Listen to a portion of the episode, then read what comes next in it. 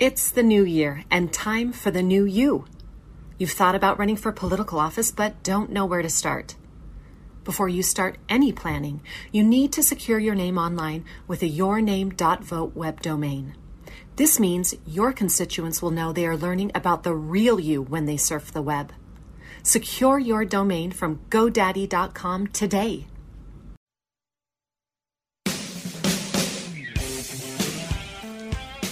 Welcome to Breaking Battlegrounds with your hosts, Chuck Warren and Sam Stone. Another fantastic program for you this week.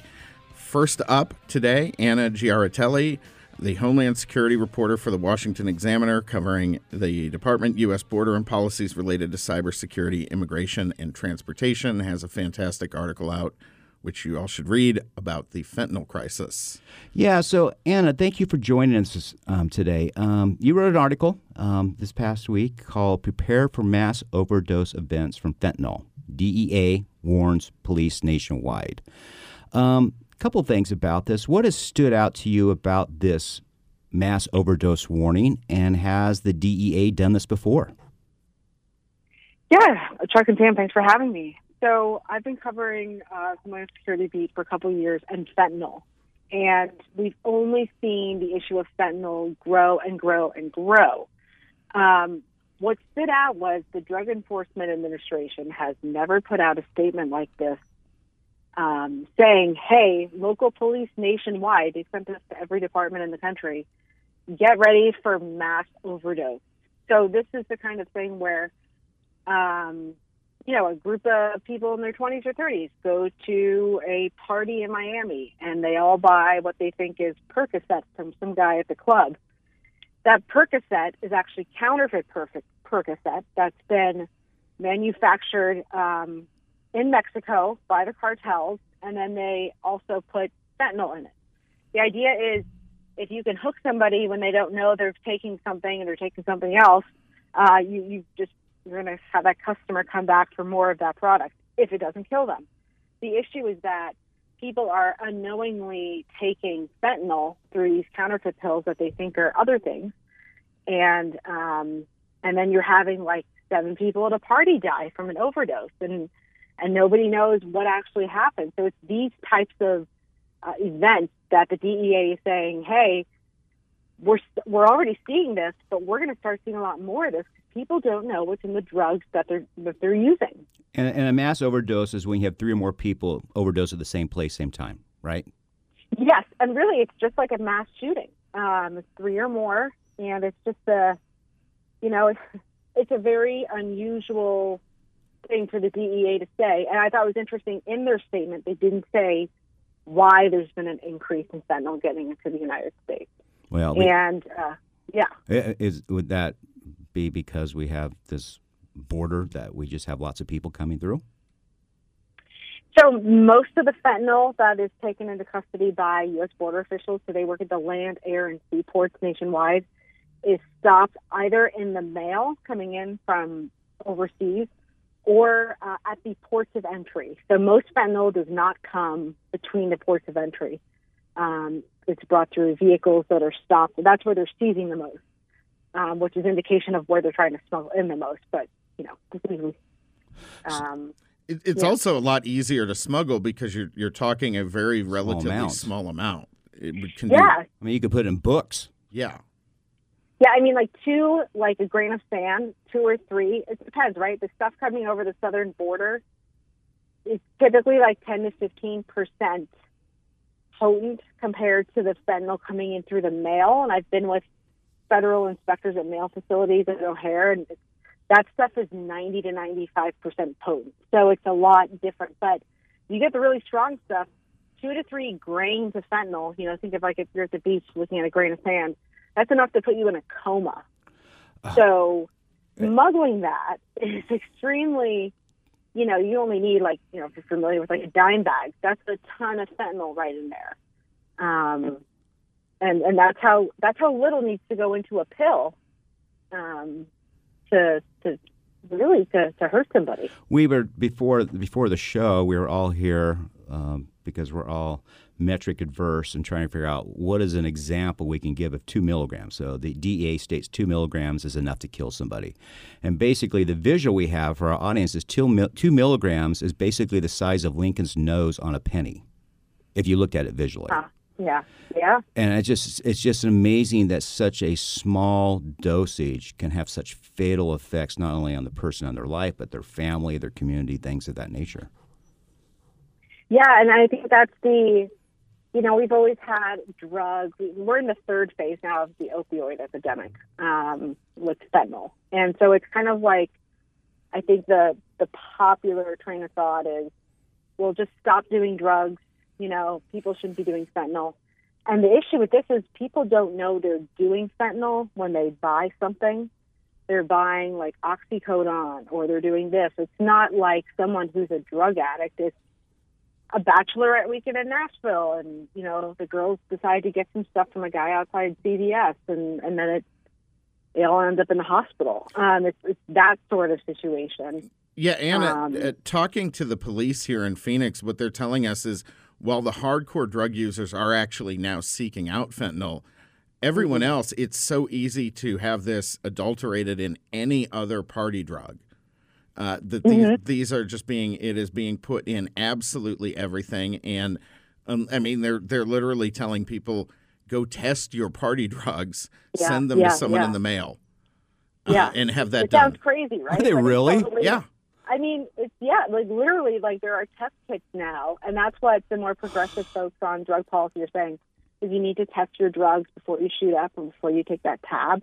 And in Pima County, I had a story a couple months ago, the number one cause of death for teenagers is fentanyl overdose. It wasn't COVID or car accidents or suicide, it was fentanyl overdoses.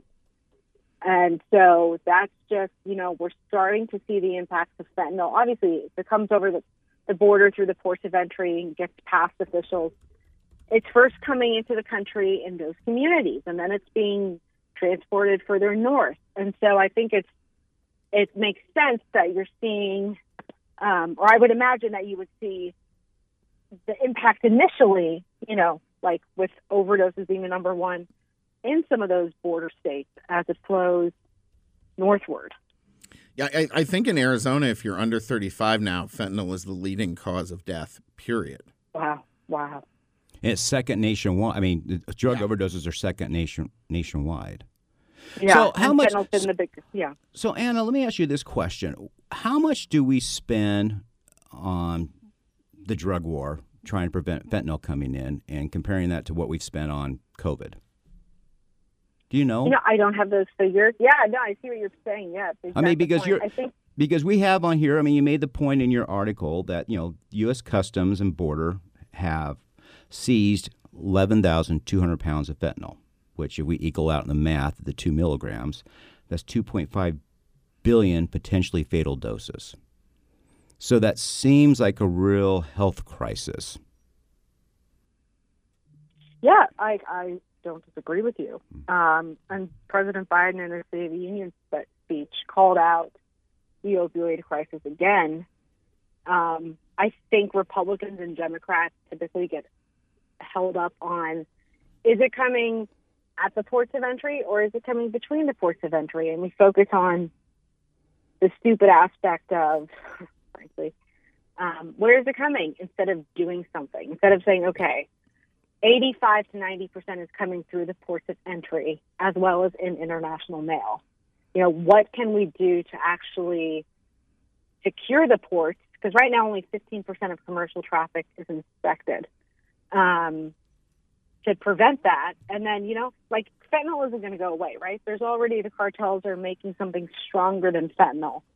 But I think, like public education, people understanding this, unfortunately, people don't realize until they know someone who's been affected by it. Well, and so I think that's an important. The cost of an epidemic like this compared to the cost of actually ramping up border security to increase inspections, we're spending a lot more trying to save the lives of people who are being killed by this than we would by actually intervening in the first place. I mean, I'm throwing that out there, but let's change from that rosy topic. Let's talk about Governor Abbott's bus ride he's preparing to do with immigrants who cross the border and are released. Tell us a little bit more about that, and how does this? How do you foresee this works out at the end? So the Governor Abbott, who's seeking his third term in office this November, he's been the most vocal against the Biden administration's immigration and border policies. And he announced last week that the state, which has seen the most people illegally cross the border come into custody, 1.2 million under Biden, more than any other southern border state. He said, listen, we're not going to allow, or we, the way he worded it made it sound like the state is going to automatically transport every person released by the Border Patrol into the U.S. We're going to bus them to Washington, D.C. and leave them at the doorsteps of the U.S. Capitol. Greyhound Greg. And the state is funding it, too, right? So it's like, okay, he's making a very political statement. When I looked into it and spoke with people from the Texas Division of Emergency Management, the Texas Department of Public Safety, with the governor's office, with Border Patrol, what the state is planning to do is similar to a hurricane evacuation. So if a hurricane comes to Corpus Christi, the state will say, hey, residents, we have buses. If we need to evacuate you out, you just got to sign this form and then voluntarily board the bus. We'll take you to Dallas. You'll be safe. Same thing with this. So if migrants that are dropped off in the thousands every day across the country, say in McAllen, get released there, and then there would be buses there. The local government has to opt in and ask the state for buses. Those buses would then be available for, say, migrants who want to go to Washington, D.C. So if you have family in Seattle and you're planning to go there from the border, that's probably not the journey for you to go to D.C. But for people who are headed that way or headed to New England, it makes a lot of sense. And so it has not started yet. If it does start, kind of waiting for the first lawsuit to be filed, right? Well, and over what sounds like, frankly, a ridiculous show pony of a policy. And that's the interesting thing. You've had a lot of conservatives come out and say, what are you doing? Anna, before we go, we have just about 30 seconds left. How can folks follow you and stay up with your work? Because we love the stuff you're doing. We want our listeners out there to be able to keep track of your work as well. Yeah, thanks so much. So Instagram's actually probably the funnest way. It's Anna in DC with spaces in between each word. And I post stuff there every day. Fantastic. Well, Anna Giaritelli, thank you so much for joining us. Folks, keep track of her work, Anna in DC on Instagram. Breaking Battlegrounds. We'll be right back.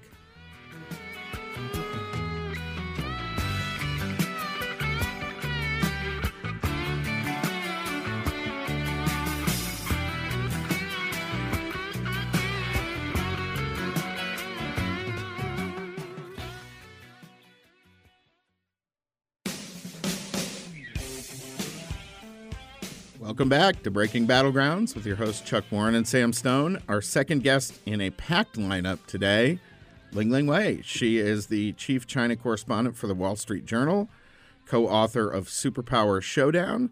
She covers China's political economy, focusing on the intersection of business and politics, which is one entity essentially in China.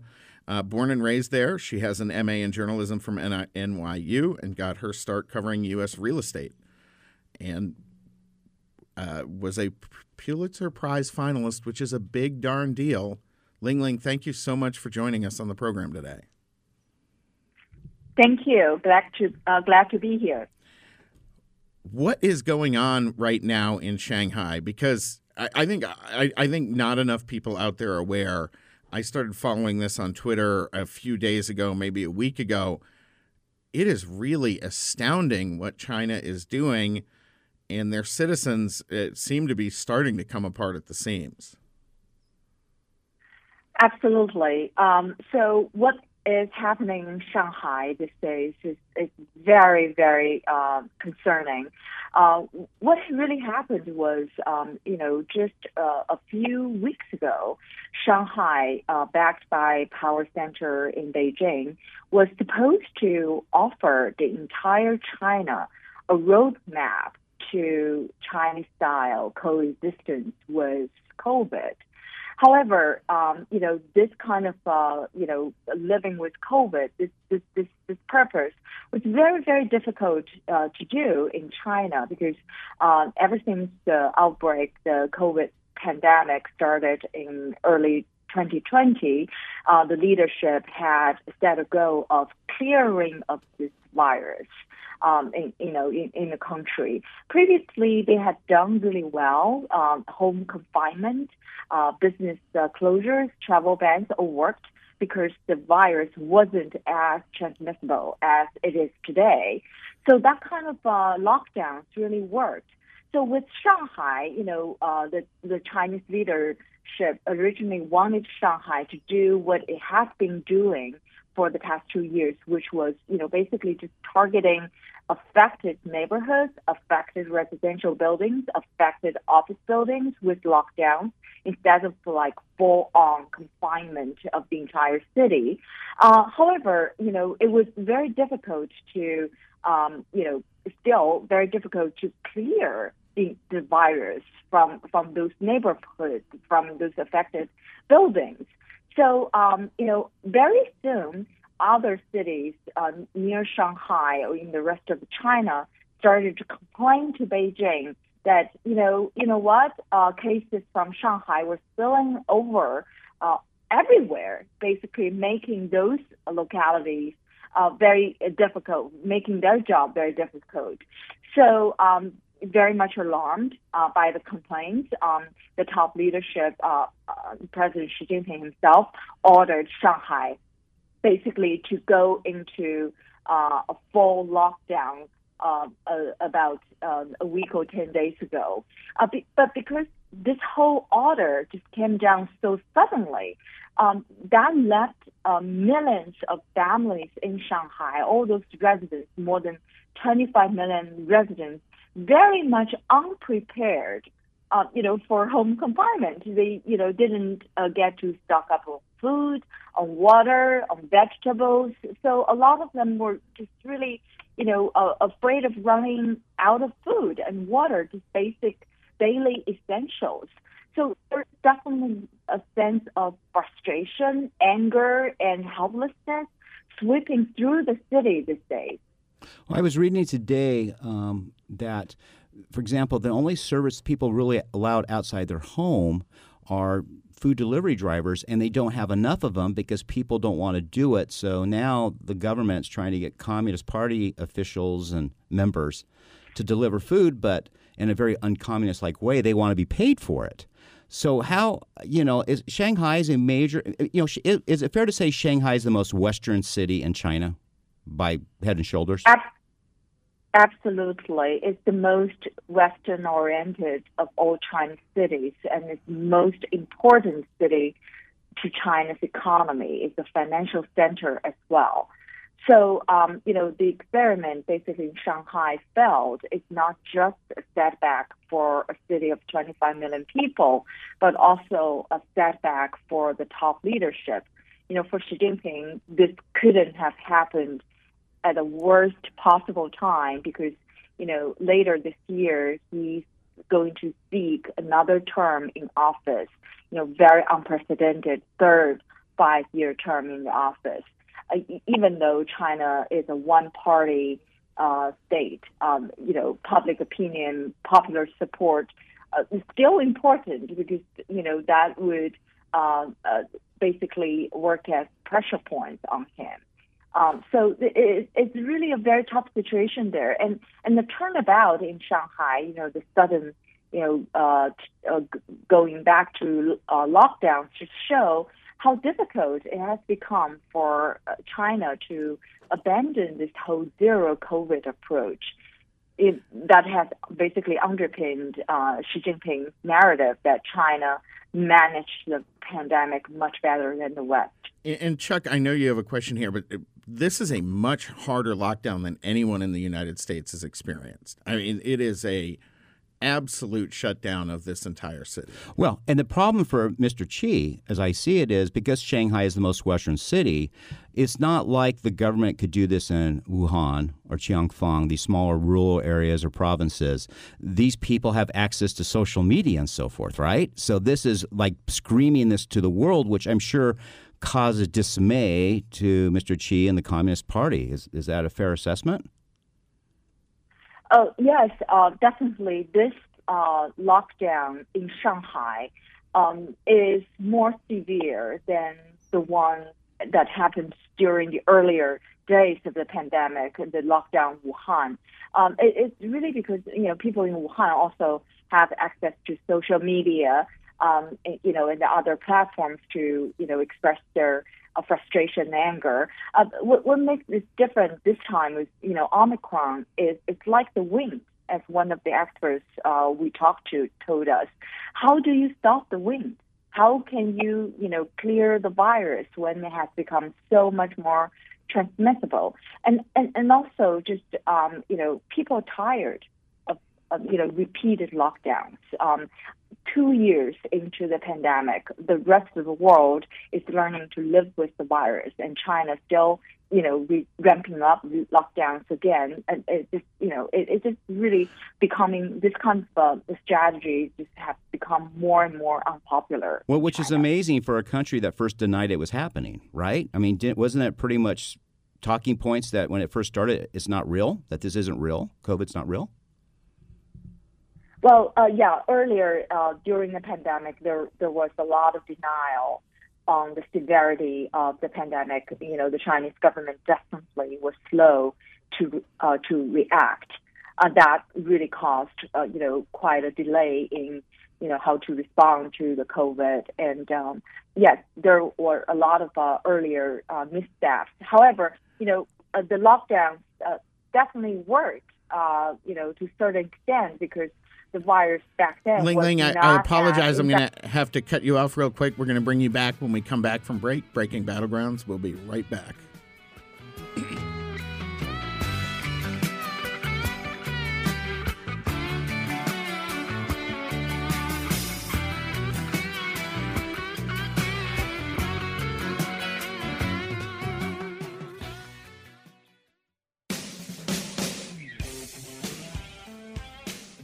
Welcome back to Breaking Battlegrounds. On the line with us today, Ling Ling Wei, Chief China Correspondent for The Wall Street Journal. Ling Ling, when we went to break, we were talking about China's response to the virus, the shutdown in Shanghai. What is the end game for President Xi and the Chinese government with what appears to be an absolutely unstoppable endemic virus, especially at this point with the Omicron variant and its extraordinary transmissibility? How are they viewing this that is going to come to some sort of end? It doesn't seem likely that their measures are really going to succeed. Well, for now, they're not changing the strategy. So as long as the zero COVID strategy remains in place, I can hardly see, you know, they trying anything different to cope with the virus. One thing I wanted to point it out is that, you know, China could have avoided this kind of repeated lockdowns and shutting down entire cities to combat the virus had it, you know, had better vaccines early on. You know, for the past 2 years, China has repeatedly basically resisted approving any large-scale adoption of the mRNA vaccine developed by Pfizer and other Western companies. So that's a really puzzling decision to a lot of healthcare and, you know, doctors in China, because Chinese vaccines, yes, you know, they are effective to a certain extent, but definitely not as effective as mRNA vaccines. So that really has been a contributing factor here in terms of why it has been so hard for China to deal with the pandemic. And Ling Ling, from what I understand, at least in Hong Kong, their vaccination strategy actually focused on the younger and less vulnerable segments of the population rather than the older and more vulnerable segments. Is that also been the case in the mainland? Yes, there has been a lot of skepticism, especially among the elderly about, the effectiveness and the safety of vaccines. So they haven't done a great job in terms of vaccinating the older population. That really led to, a huge spike in death rates in Hong Kong, as you just pointed out. That also is a factor that, the top leadership is so bent on, continuing the zero COVID strategy because they were worried about the elderly, because, those people are least vaccinated and least protected here. Well, and they're saying that they haven't had any deaths, but you've had in your reporting, and I've seen elsewhere, that's highly unlikely to actually be the case. Absolutely. Our colleague in Hong Kong really had done a brilliant job in terms of, actually finding out quite a few elderly care facilities where, at least 20 patients had already died of, unknown reasons, and their family members were blaming COVID. Because of the lack of transparency and independent press in China, it's just very hard for us to get to the bottom of it. But definitely, there is a lot of questions about the truthfulness of the data. So let me ask you this question. So they're talking about, because of, the shutdown in Shanghai and the other provinces, about 40% of China's production is now in areas that they've closed down, okay? Which means you're going to lower your target for your gross domestic product. And they're talking about China is going to boost state-led spending on infrastructure and things of that nature. What does this mean for the gross domestic product, and what does that mean for them buying U.S. debt, the ugly bugaboo no one wants to talk about? Well, the Chinese economy definitely is facing much more either headwinds than the top leadership had expected earlier this year. So they set up quite an unrealistic target of about 5.5% rate for this year. And now with the lockdown of almost the entire country, basically all the major cities in the country, industrial, economic hubs in the country, basically the likelihood of China growing slower definitely has risen tremendously. That really, in terms of their holding of U.S. dollar debt, I believe that the Chinese government has been gradually unloading their treasury holdings over the years. And Ling Ling, before we come up to our break here, and thank you for joining us, what is the best way for folks to follow you and your work? I guess, subscribe to the Wall Street Journal, and you can also follow me on Twitter at LingLing-WEI. That's my Twitter handle. Fantastic. Ling Ling Wei, thank you for joining us. And folks, subscribe to the Wall Street Journal and follow her on Twitter. Good advice. Great advice. You deserve a home that's beautiful and stylish. At Overstock, you don't have to choose between low prices and quality. Find new, on-trend home goods that reflect your taste and don't compromise on value. You can be proud of your home and design a space where you feel like you, all under budget. Plus, you get free shipping on everything in the continental United States. Overstock is where quality furniture and decor costs less. All right, welcome back to Breaking Battlegrounds with your hosts Chuck Warren and Sam Stone. Unbelievable show today. On the line with us, our third guest, Michael Kimmage. Michael is a professor of history and department chair at the Catholic University of America.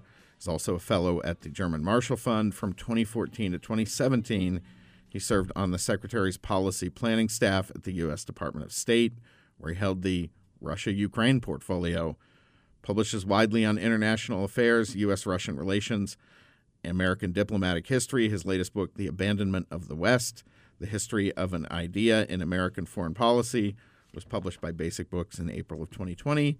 He's also the chair of the Kennan Institute Advisory Council. Those are a lot of fantastic titles, especially given what is going on right now, Michael.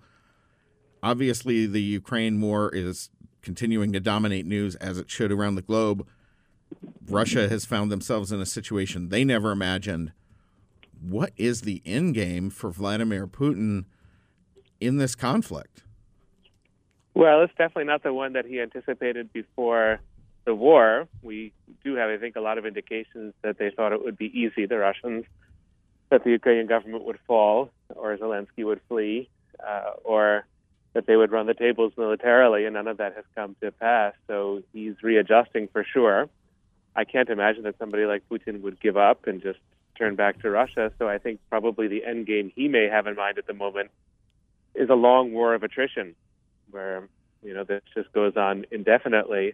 And he tries to seek advantage and see if he can get signs of weakness from the other side.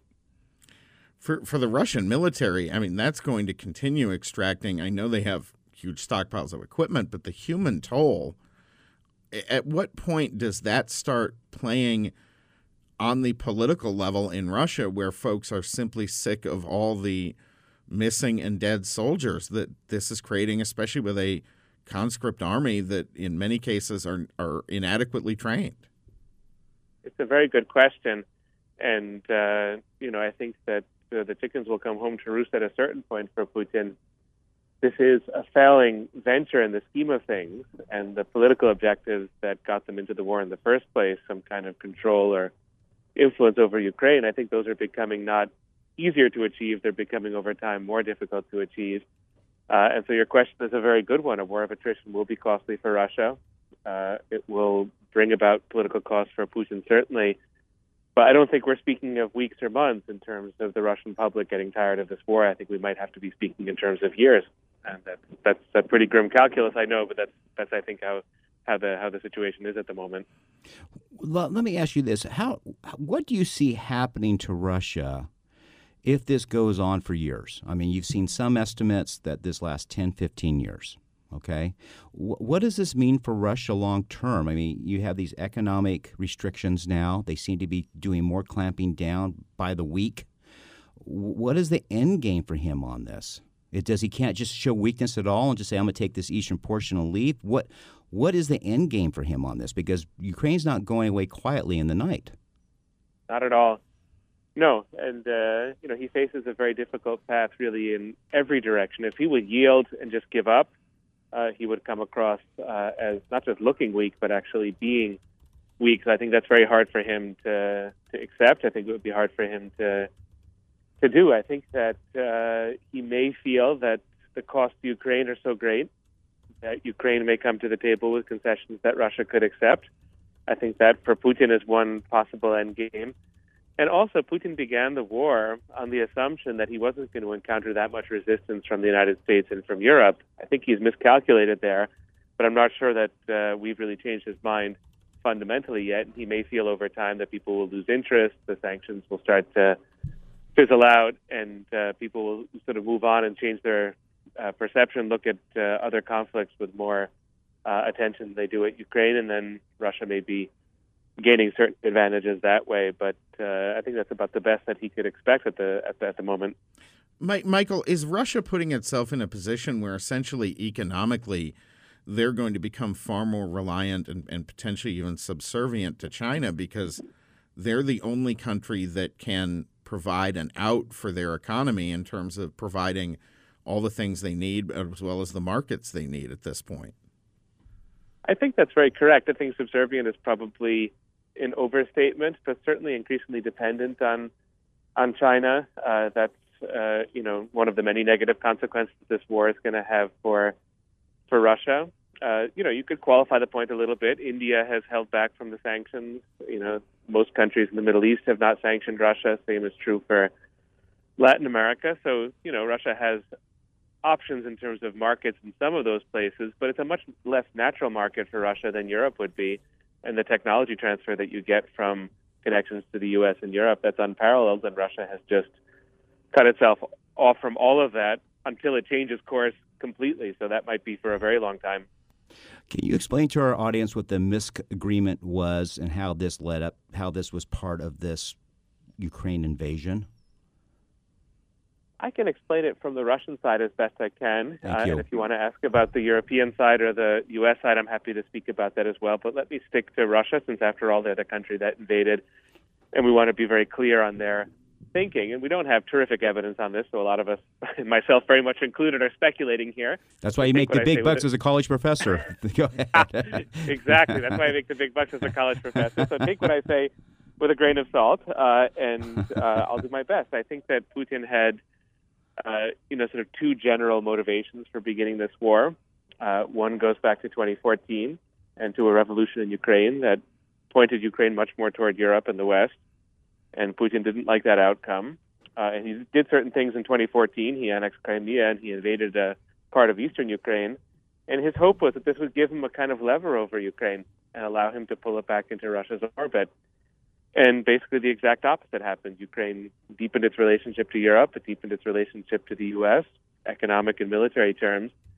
And so I think Putin looked at Ukraine in 2021, early 2022, and said, this country is going in the exact wrong direction.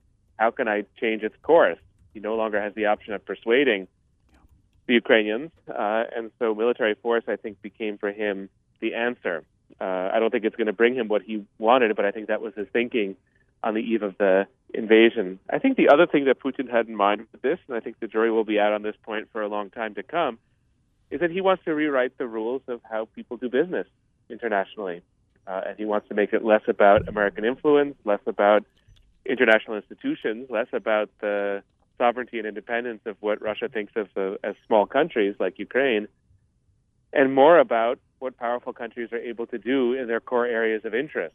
And what I think Putin feels is that it's his right to determine how things go in his neighborhood, and the U.S. and Europe, and nobody else can tell him otherwise. And so he wants to change the rules in that respect, and show that might makes right, and see how far that takes him. That's a fascinating point. Michael, you're talking potentially about this war lasting for years. It feels like so far the approach to supplying Ukraine with weapons, food, medicine, everything else they need to engage in combat with the Russian military has been very piecemeal on the part of the West. Do you see or hear of any efforts out there to start planning for a multi-year pipeline to provide all those things? I'm sure that there are such efforts. I'm not privy to them. Personally, I noticed that National Security Advisor Jake Sullivan, I believe it was yesterday, made a few comments about this war probably lasting for quite a while. So, he's well aware of that as a possibility. And if so, I'm sure that the U.S. government is planning for long-term support to Ukraine. And I'm sure that for the other European partners who are doing the same, especially Britain and France, that similar preparations are being made. Where I think, to focus for a moment on the Biden administration, where they have to be very sort of committed and energetic is not just in military aid to Ukraine. I think that they'll get that part of it right, I'm pretty sure. Where they have to be very committed and energetic is on informing the American public, letting them understand why the sanctions program is important, letting them understand why military support for Ukraine is important. And even if there aren't going to be great results to show, this summer or this fall, to have the American public ready for a conflict that really does have the potential to go for the long haul. So we're going to need patience. We live in a social media era where people have very quick emotional responses to news and often expect things to happen very quickly. That's not how this conflict is going to play out. So it's necessary for all of us to start thinking in the long term. It doesn't make me happy to say that, but I just, I feel it's necessary. We're with Michael Kimmage. He is the professor of history and department chair at Catholic University, a fellow at the German Marshall Fund, and from 2014 to 17, he served as secretary of policy's planning staff at the U.S. Department of State. Let me ask you this. Do you think Putin has acted more reckless than his predecessors when they were the Soviet Union? Yes. In fact, I can't think of an episode in the last 100 years, looking back at both Soviet and Russian foreign policy, that it shows this degree of recklessness. If you wanted to be, comprehensive about the history, you might go back to 1905, and that was the year that Russia chose to go to war with Japan, and they lost very badly. And that actually sparked a revolution both in 1905 and was a contributing factor in the Russian Revolution of 1917. So that was pretty reckless. and had some pretty profound consequences for Russia.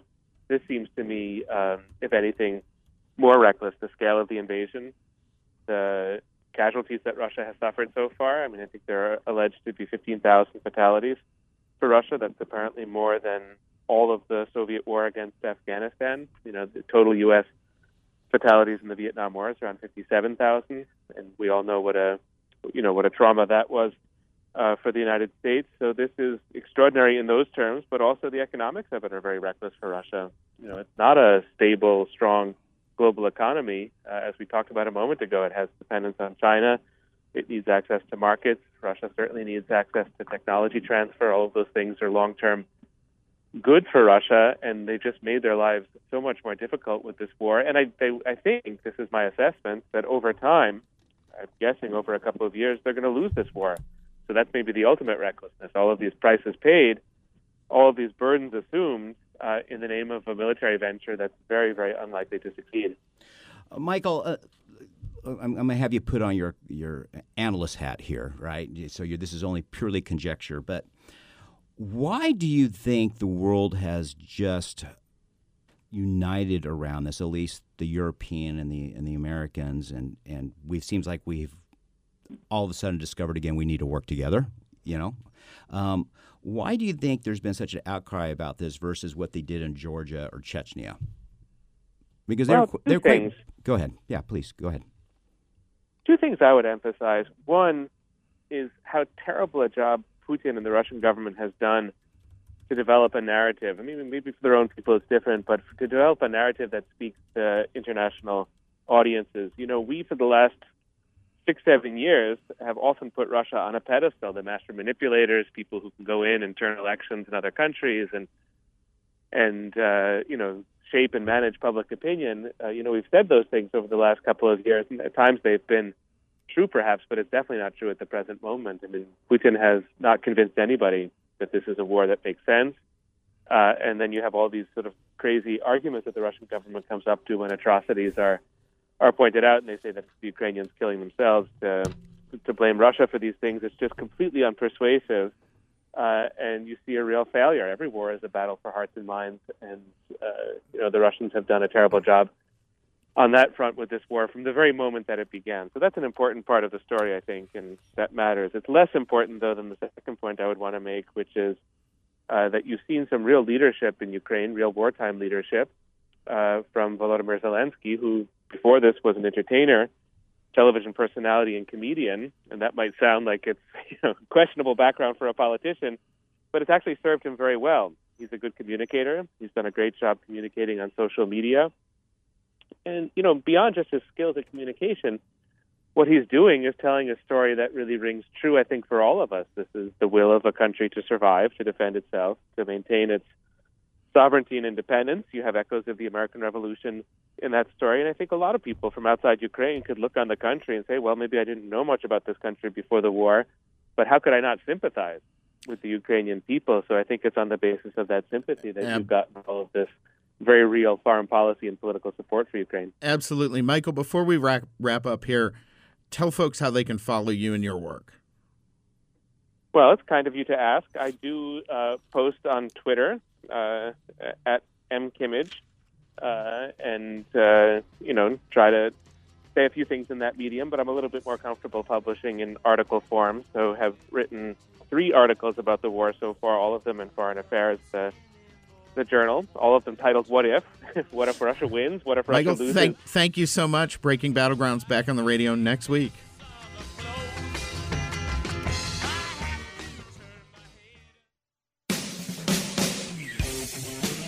Welcome back to Breaking Battlegrounds. This is the podcast-only segment.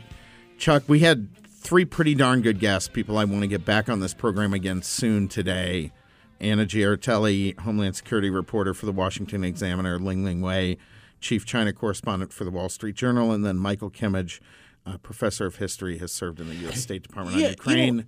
You know what stuck out to me on this, and I have always felt this for all presidents, so I feel it for Biden too because he is our president.